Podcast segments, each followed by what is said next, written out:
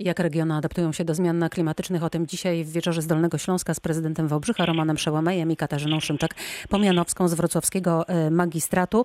80 tysięcy naukowców w ostatnim czasie, e, wśród tych naukowców są także Polacy, e, podpisało się pod wspólnym stanowiskiem, by podjąć pilne działania, które właśnie powstrzymają niekorzystne zmiany klimatu, a chodzi dokładnie o wody. I ja przeczytam fragment tego, tego wniosku. Światowe zasoby wodne są obecnie najbardziej zagrożone w historii ludzkości. Zmiany dotykające nasz glob manifestują się najszybciej i najsilniej właśnie w wodach powierzchniowych. Wcześniej z panią Katarzyną Szymczak-Pomianowską rozmawiałyśmy o tym, by, że we Wrocławiu namawiano do picia kranówki i super. Pytanie tylko, czy tej wody w kranach nie zabraknie, czy nie zabraknie jej nie tylko we Wrocławiu, czy nie zabraknie jej w Wałbrzychu, czy to, że będziemy musieli limitować wodę, każdy z nas w swoim domu, to jest przyszłość bardzo odległa, czy być może do tej przyszłości już powinniśmy się przygotować? Pani Katarzyna Szymczak-Pomianowska, jak pani uważa? No jeśli chodzi o Wrocław, to jesteśmy bezpieczni. Mamy tutaj zapewnioną ciągłość dostaw wody. E, mamy 27-kilometrowy kanał przerzutowy Nysa Oława. Powstał on w latach 70. XX wieku e, i bierze on początek na jazie w okolicach e, miejscowości Michałów. I dzięki temu właśnie woda we Wrocławiu nie pochodzi tylko z jednej rzeki, która okresowo notuje niskie stany, ale jest także zasilana właśnie wodą z Nysy Kłodzkiej na niej są zbudowane cztery wielofunkcyjne zbiorniki retencyjne, z czego dwa są kluczowe dla Wrocławia, to jest Nysa i Otmuchów, więc zgromadzona w nich rezerwa wody gwarantuje nieprzerwane zaopatrywanie e, Wrocławia w wodę, nawet przy utrzymującej się suszy. No i jednocześnie tutaj prowadzone są cały czas działania inwestycyjne w celu przystosowania się do gwałtownych zmian klimatu, przeciwdziałaniu zjawisku suszy hydrologicznej. Niemniej, mimo tego, że mamy to bezpieczeństwo, e, no to cały czas na, na, nakłaniamy mieszkańców również poprzez mm, edukację ekologiczną, aby, e, aby wodę oszczędzać, aby jej nie marnować, aby łapać deszcz. Aby, Pamiętam aby taką inicjatywę. Mhm. tak, to jest inicjatywa, którą w tym roku rozszerzamy, bo do tej pory oferowaliśmy ten, ten program dla mieszkańców. W tym roku rozszerzamy e, go o wspólnoty mieszkaniowe i spółdzielnie, właśnie aby docierać do jak największej e, liczby mieszkańców z tą filozofią, z tymi dobrymi praktykami, ale również e, rozmawiamy ze środowiskiem deweloperów we Wrocławiu, właśnie po to, aby, to było, aby ta praktyka była powszechna, aby, aby retencjonowanie wody opadowej było po prostu standardem, ale nie, nie tylko łapanie deszczówki poprzez instalacje, ale również kreowanie, e, kreowanie błękitno-zielonej infrastruktury, rozszczelnianie przestrzeni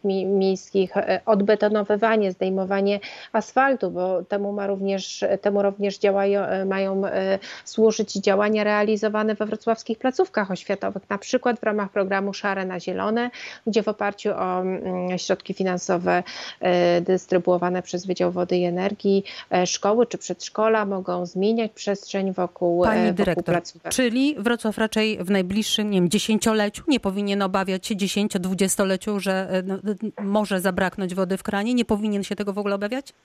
W tej, chwili, w tej chwili jesteśmy bezpieczni, tak jak powiedziałam, i prowadzimy działania inwestycyjne po to, aby taki stan bezpieczeństwa utrzymywać, ale, ale równocześnie musimy racjonalnie gospodarować te, to, tą wodą, właśnie po to, aby, aby te zasoby były dla nas cały czas dostępne. Pan prezydent Roman Szołamaj, jak zwał Brzychem? No tu sytuacja jest, e, nie jest aż tak, e, e, aż tak korzystna, a może powiedziałbym, że nie jesteśmy w ogóle w dobrej sytuacji. Wałbrzych jest miastem położonym w górach, jest miastem położonym w takiej dolinie, czy w zagłębieniu wyraźnym.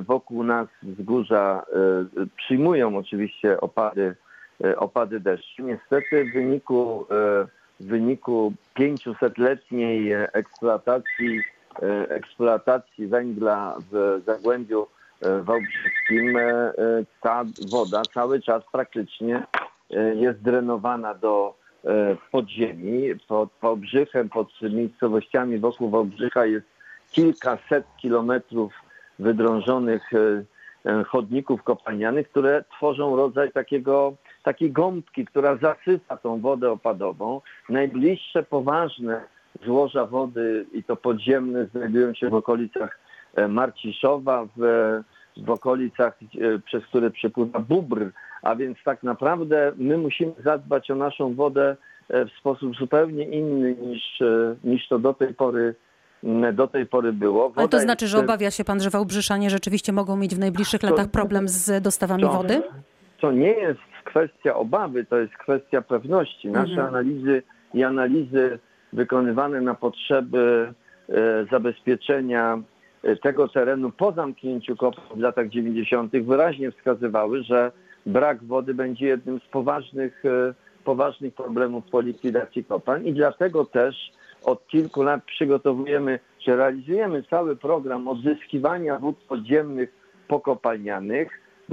Dokonujemy pierwszej inwestycji w szybie Pokój, poku, pokopalnianym szybie w Jedlinie Zdroju sąsiad, sąsiadującej miejscowości i za kilka miesięcy będziemy mogli już stamtąd bardzo dobrą, czystą wodę pompować z byłej, z części byłej byłej infrastruktury podziemnej kopalnianej. Natomiast wielkim projektem, wielkim projektem, który przygotowujemy, wartym już kilkaset milionów złotych, jest e, cała fabryka wody odzyskująca wody pokopalniane spod Wałbrzycha. Ona będzie zlokalizowana e, właściwie w jego, w jego centralnej części. Niestety ta woda jest geologicznie zanieczyszczona przede wszystkim żelazem i wymaga bardzo intensywnego oczyszczania. W najbliższych miesiącach poznamy tak naprawdę technologię, jaką będziemy stosować. Złożyliśmy e, stosowny wniosek właśnie do, do spodziewanego Funduszu Sprawiedliwej Transformacji. Liczymy na